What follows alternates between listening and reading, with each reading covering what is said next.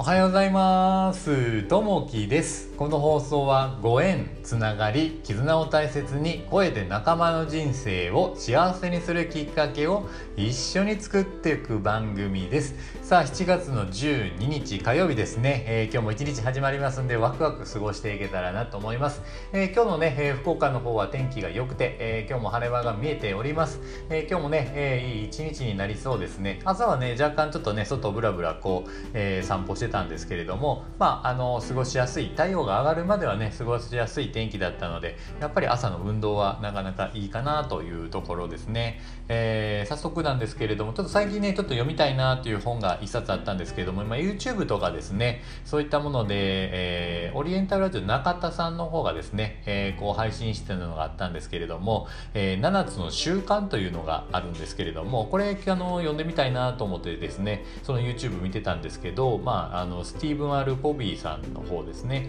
えー、1996年にあの発売された本で非常にあの人気の本ですね、まあ、7つの習慣とはこう何かというところですね。結構気になってたんですけれどもあのなかなかあの手に取らなかったんですけど、まあえー、この中で本の中でちょっと言っていたのがですね、えーまあ、いくつかこう章が分かれてる、まあ、7つの習慣ということなので、えー、それなりのこの習慣というのがあると思うんですけれどもその一つで、まあ、第2ぐらいですかね。終わりを思い描くというところですね。この終わりを思い描くっていうのはなんかこう成功した時にのことではなくて自分が例えばその先ですね、えー、じゃあ自分が棺桶に入る時死ぬ時にどういう状態であってほしいのかと、えいうところですね。それを思い描く。それを真剣に思い描くとこういう状態で、えー、自分はこう棺桶の中に入って周りの方にこう見届けられるというふうなねこうイメージを作ると、えいうような状態。それがね本当にこうあのどういう人生を送りたいかというところのヒントになるかなというふうなところもこう、えー、記載されているというところですね、まあ、そんなもね、えー、まあ、人生の人にヒントにできるといいのかなというところがあります。さあ早速なんですけれども、えー、本題に入っていきたいなと思います、え今日のお話はですね苦手意識ですね。もう、ね、苦手って結構ねいろいろ人によってはこれが苦手とかこれが得意とかもうこれだけはやりたくないなとかあると思うんですけどその苦手意識。っていうとこですね、えー、最近はパソコンなどの電子機器が、えー、高機能化しています。そのため便利な機能が付属していてもそれらを使いこなすのは難しくなっています。また機器の利用に苦手意識があると使い方を調べること自体が面倒になりますます使いこなせないことになるかもしれません。とはいえ使い方を調べるために少しの時間や労力を割くことで思いのほか簡単に便利な機能を使えるようになることが多いのも事実です。K さんはコピー機で A4 サイズの原稿4ページ分を A3 サイズの用紙の表裏に1枚で印刷できることは知っていました。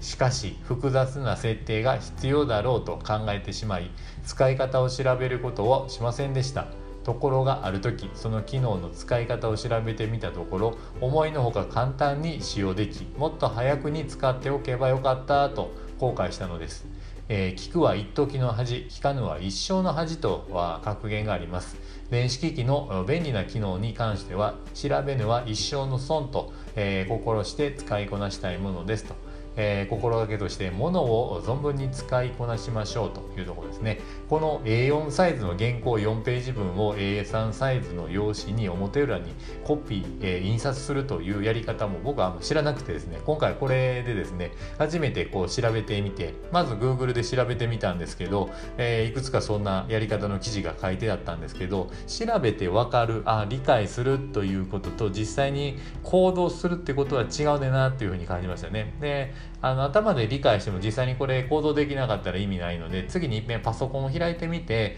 えー、それが本当にどういうふうにできているのかというのを、まあ、手で動かして実際に行動してみるということをこうしてみたんですけどそうするとねやっぱりあこういうふうになってるのかというふうなことで気づくところがあると思いますんでまずねこう、まあ、理解する。その上で実際に行動してやってみるというとこですね、えー、こんな簡単なことってあるかもしれないんですけど実際にそれを、えー、行動してみると意外とできないことも多かったりするので、まあ、そんなもね実際にまあ物事を行動するというのが一番いいかなというとこですね。さあ、えー、今日の一言になります、えどんな集まりも苦手なの。